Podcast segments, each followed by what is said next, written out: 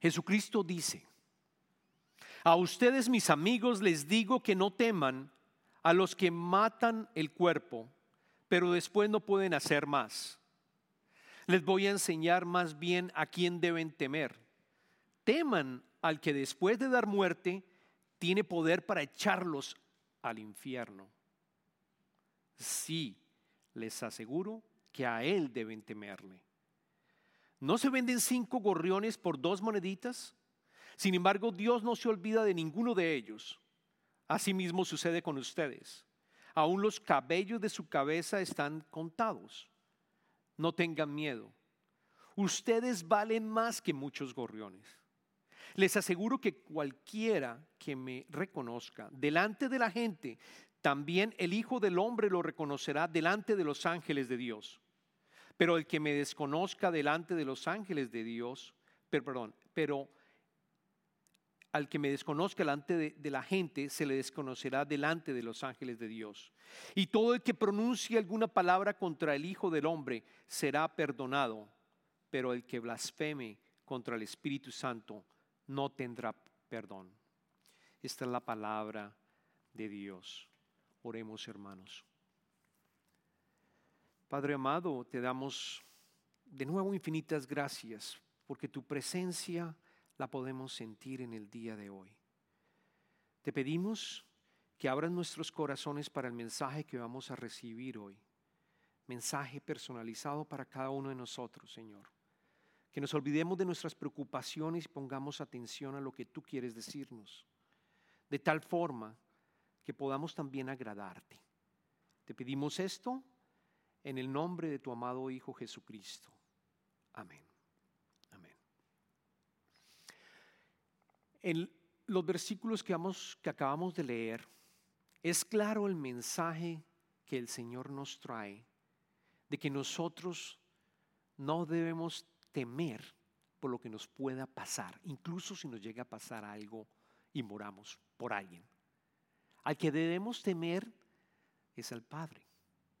A Él es el que debemos temer. Porque Él tiene las llaves para dejarnos ir o no al infierno. Esa es la cruda realidad.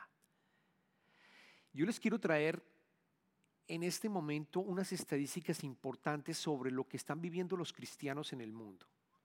Hay aproximadamente 340 millones de cristianos que de alguna u otra manera están siendo perseguidos por su fe o que están siendo atacados de manera violenta en, los diferentes, en los diferentes sitios en donde ellos viven. Hay una organización que se llama Open Doors y es la que estamos mostrando en este slide. Si ustedes se dan cuenta de amarillo hacia rojo, de, del lado derecho de ustedes hacia la izquierda, persecución altiva significa que los están persiguiendo bastante a estos cristianos. La foto muestra los países donde hay cristianos que están siendo perseguidos. Entonces, si es más roja, significa que la persecución, es mucho más alta, hasta llegar a una persecución extrema. Esto es del año 2021 y pueden ir al website para mirarlo. Me sorprendió que hay dos países de Latinoamérica, de nuestros países, en donde hay persecución, no necesariamente porque seamos cristianos, sino porque hay violencia en esos dos países debido al narcotráfico y debido también a la delincuencia con los países son eh, eh, Colombia y México. Me sorprende, por ejemplo, que Venezuela no está allí, debería estar, o algunos países de Centroamérica en donde hay mucha violencia y son países casi 95-99% cristianos. Pero si uno se va hacia el lado del, del este, se da cuenta que los países más perseguidos, eso sí por su fe, son los que están en el, en el Oriente Medio, los que están en Asia y en África. En esos países vemos más colores rojos porque la persecución es extrema. Las estadísticas dicen que uno de cada ocho creyentes en el mundo sufre persecución. Y los cinco países más perseguidos son Norcorea, primero, Afganistán, segundo, Somalia, tercero, Libia, cuarto y Pakistán, el quinto. Cuando uno ve esta gráfica, uno piensa, wow, pero entonces el cristianismo se está reduciendo. Y eso no es lo que está pasando. El cristianismo está creciendo a una rata más rápida que la población. el cristianismo crece aproximadamente 1.27% eh, año tras año. Y la población mundial, que tiene 100.7 billones de, de, personas, está creciendo a una tasa de 1.2, es decir, mucho más alto el crecimiento cristiano. ¿Cuántos somos? ¿Cuántos cristianos somos en el mundo? 2.7 billones de cristianos. Es decir, no hay malas noticias a pesar de la persecución. Al contrario, los países que están en rojo, el cristianismo sigue creciendo y creciendo mucho más. Hay personas que están entregando su vida a Jesucristo y dicen, yo no soy Dios, yo necesito un Salvador, y siguen creciendo. Y yo creo que la pasión que tienen ellos, cuando uno estudia lo que está pasando en China, cuando uno estudia lo que está pasando en los países asiáticos, las iglesias y los hermanos se reúnen y hermanas se reúnen en sus casas.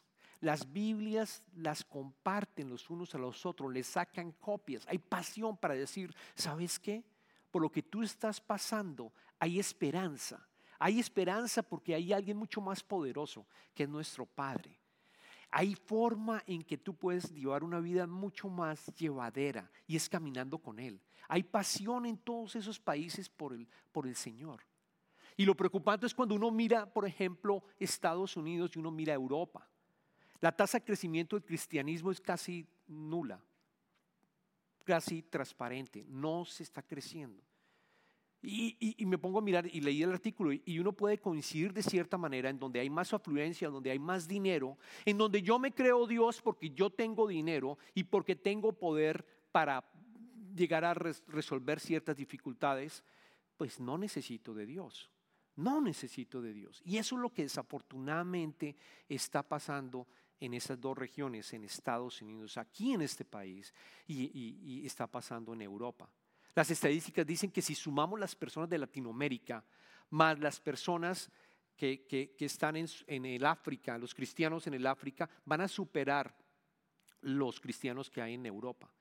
Y Asia también llega en el año 2050 a superar los que están en, en Europa. Es decir, no necesariamente por tener la persecución significa que vamos a reduciendo el cristianismo, están reduciendo las personas que están yéndose con, el Señor. No, al contrario, están subiendo. ¿Y por qué traje estas gráficas? Porque Jesucristo lo que le dijo a sus discípulos es, no le temas a los hombres, para que tú profeses tu fe en mí. No le temas a ellos, témeme más bien a mí.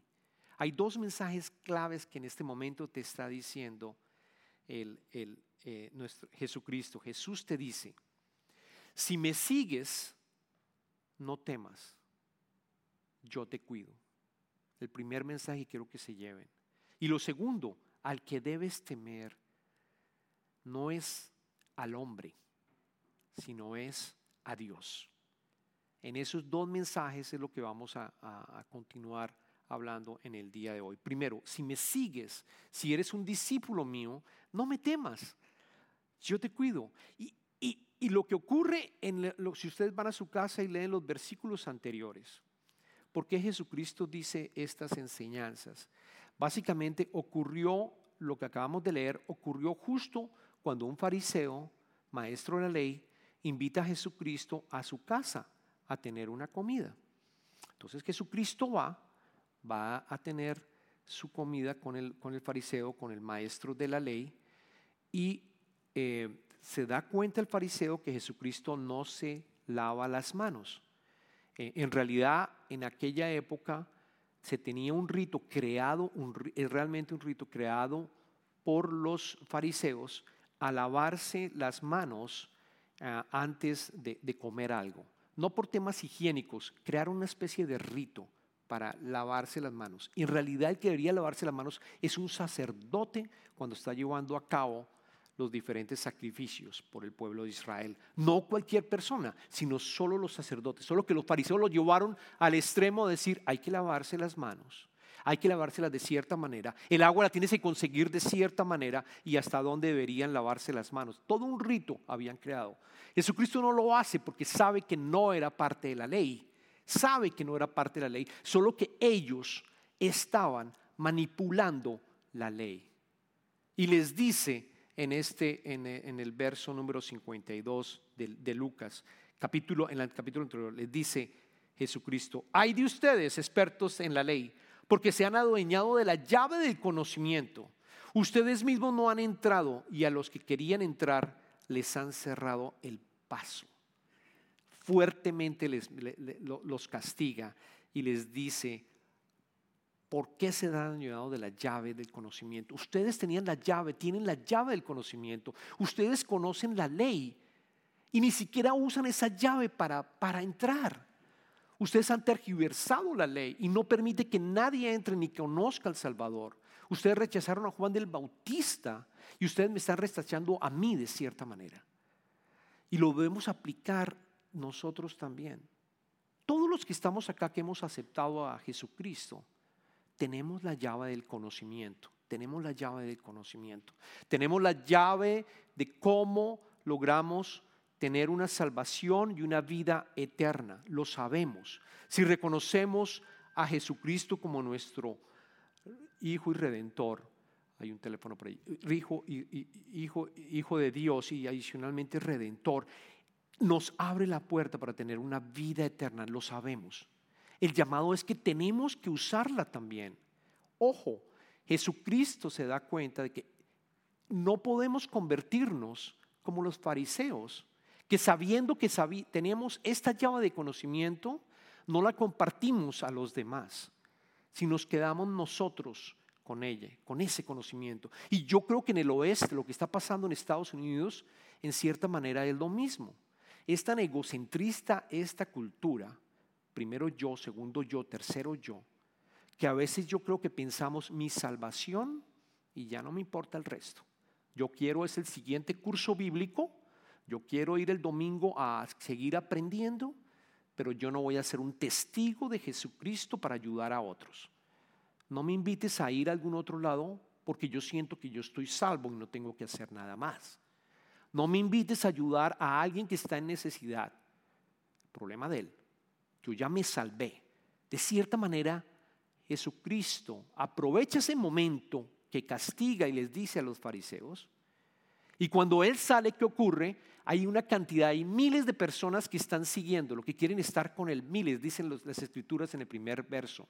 Hay miles de personas que están con Él y es cuando Él habla y, nos dice, nos dice claramente y nos dice, no, seas, seas, un, seas, un, seas un testigo mío.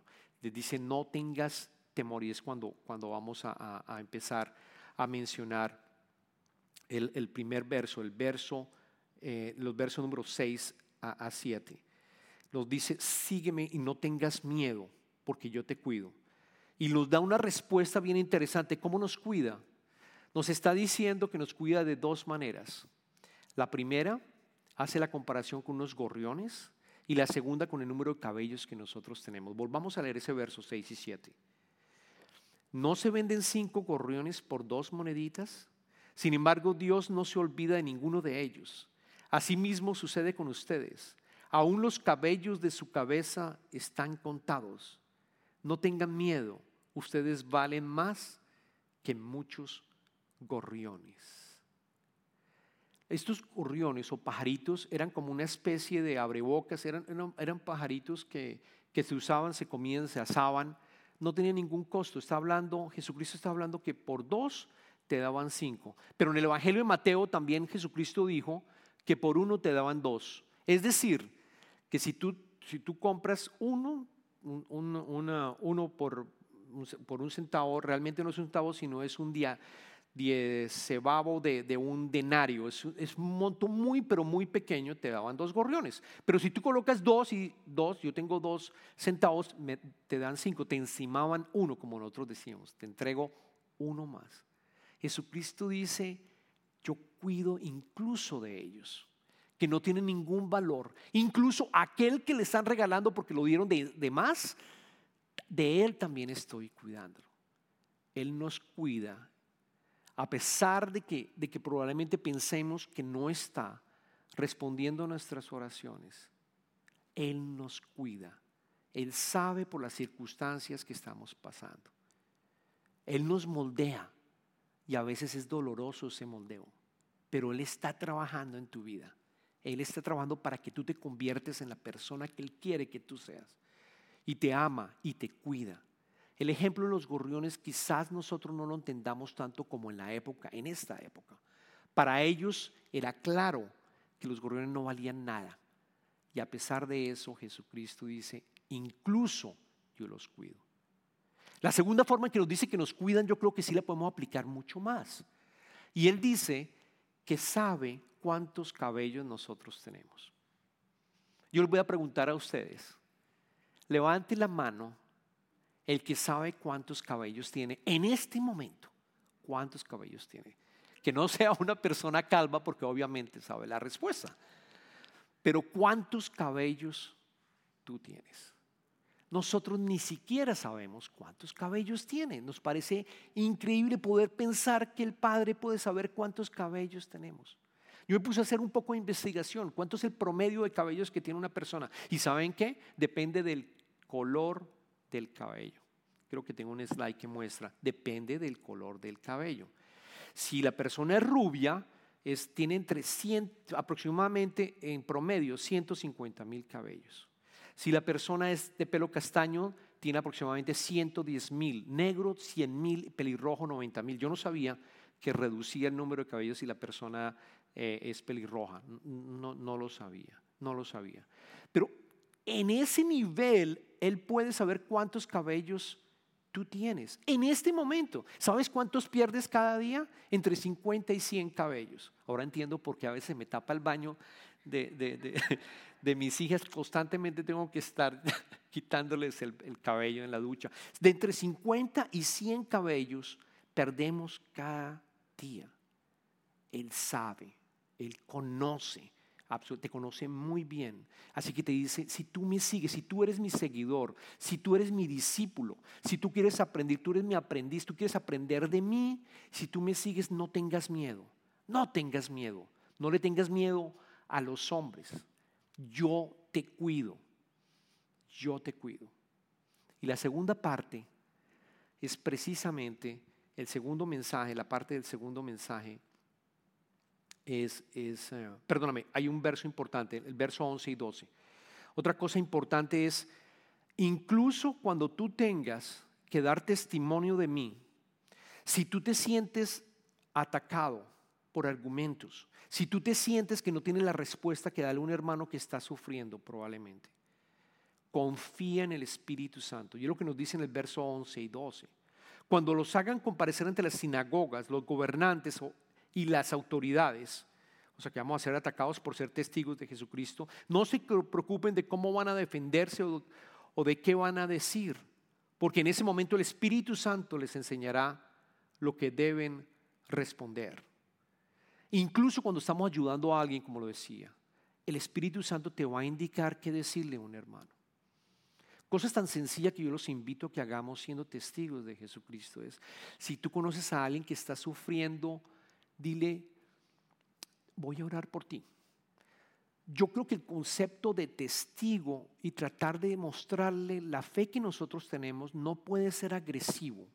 Nosotros no podemos ir a decirle a alguien, tú no crees en Jesucristo, tienes otra religión, te vas a ir al infierno. Esa no es la manera en que tenemos que decirlo. Nosotros tenemos que ser con amor, tenemos que presentar el Evangelio empezando con, decirle, voy a orar por ti. Sabes que yo tengo la fe que yo tengo en mi Padre, sé que te va a servir. Sé que yo voy a orar para que tú lo conozcas. Voy a empezar a orar por ti, para que salgas de esta situación. Si hay una oportunidad de servir, sirve a una persona que está en, en urgencia. Hazlo. Sirve, ayuda. Sé los manos y los pies de Jesucristo. Es, el llamado que nos está haciendo en nuestro Padre. No temas del que dirán también. No solamente no temas que de pronto van a ser perseguidos, porque aquí en Estados Unidos no creo que vamos a ser, espero que no, perseguidos y vayamos a tener el riesgo de morir. Pero sí tenemos un miedo de qué, vamos qué van a pensar de nosotros, qué van a decir de nosotros. De pronto van a decir, uno, qué fanático es, siempre está hablando de la Biblia, qué cristiano es que estos cristianos siempre hablan de la Biblia, siempre están hablando de Jesucristo. No deberíamos tener tampoco temor al que dirán, sino actuar, actuar y pedirle al Señor, ¿cómo puedo ser tus manos y tus pies en este momento? ¿Cómo puedo hacer? Lo otro, al que debes temer es Dios y yo creo que es lo más importante. Es lo más importante. No debemos temerle a los hombres, debemos tenerle es a Dios. Y estamos en, en las series de Revive tu reverencia. Y es precisamente, la semana pasada hablábamos de reverencia en adoración, que 7 por 24 tenemos que estar adorando a nuestro Padre Vimos una visión del cielo y nos dimos cuenta cómo constantemente se adora al Padre, con alegría, con entusiasmo, como lo hicimos hoy en la alabanza. De esa manera deberíamos hacerlo. Hoy en esta semana tenemos que pensar en reverencia en Él. Reverencia en Él. Tenemos que sentir reverentes porque Él sí tiene las llaves del conocimiento final y, aquel que va o no va a ir al infierno. A veces no predicamos sobre el infierno, pero el infierno es una realidad. Está en las escrituras, está en las escrituras. Constantemente Jesucristo decía, el día del juicio final, si tú no, si, lo dijo, lo acabamos de leer en, en los versos, si no reconoces delante de la gente el decir que somos testigos de Él, Jesús nos dice que también el Hijo del Hombre lo reconocerá delante de los ángeles de Dios. Pero el que me desconozca delante de la gente, se le desconocerá delante de los ángeles de Dios. Ese reconocimiento indica más de una, simple de una simple confesión verbal, sino realmente todo lo que estamos hablando de actuar. Está clarísimo que aquel que no los que aquel que no los siga, que lo reconozca como el Salvador, va a ir va a ir al infierno, va a estar desconectado, va a estar en la oscuridad, por siempre va a estar en la oscuridad, por los siglos de los siglos. Luego no le temamos al hombre en ser testigos de Jesucristo y en actuar. No le tengamos a Él, no le tengamos miedo, tengámosle reverencia de a Dios, porque Él va a decidir si yo realmente voy o no voy a estar con Él en la eternidad. Y yo quiero estar. Y estoy seguro que todos ustedes quieren estar. Las escrituras son claras que vamos a vivir una vida eterna. Vamos a tener un nuevo cuerpo, vamos a tener un nuevo cielo y una nueva tierra y lo hemos predicado acá.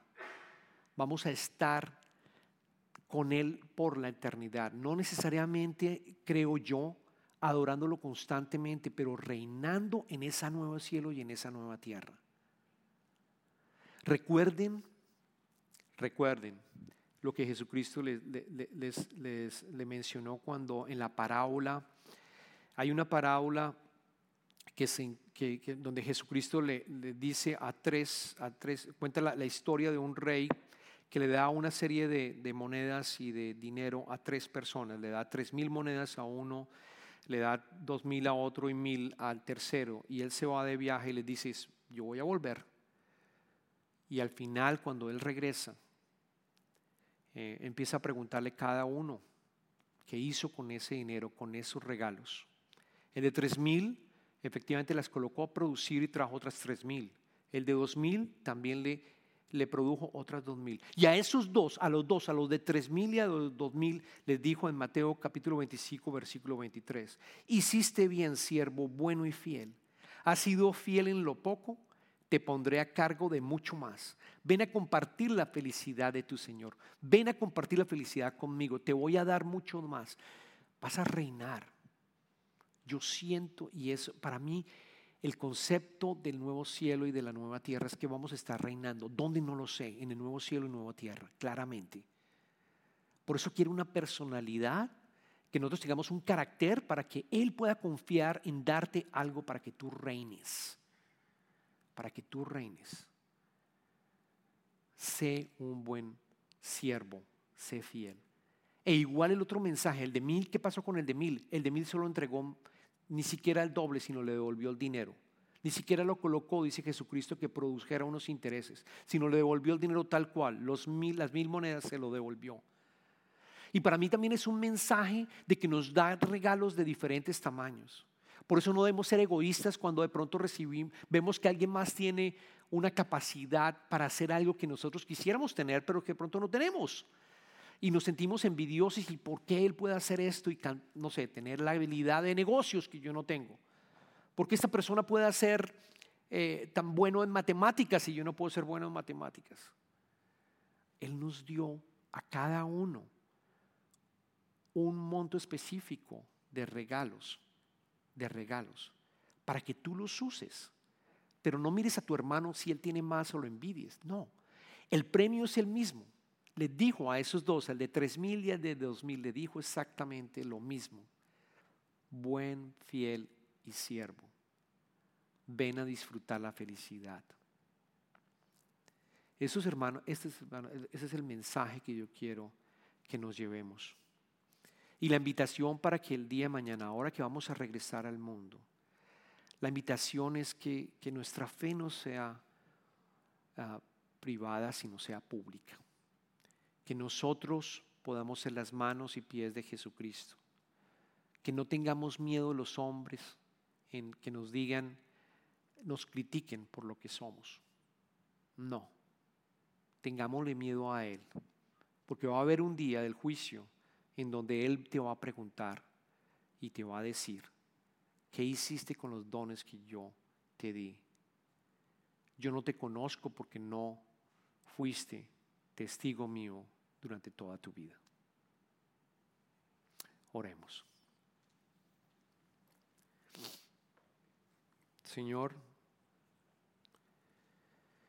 te pedimos que nos ayudes a través del poder de tu Espíritu para que podamos ser testigos tuyos en cualquier cosa que nosotros hagamos en nuestras vidas, Padre.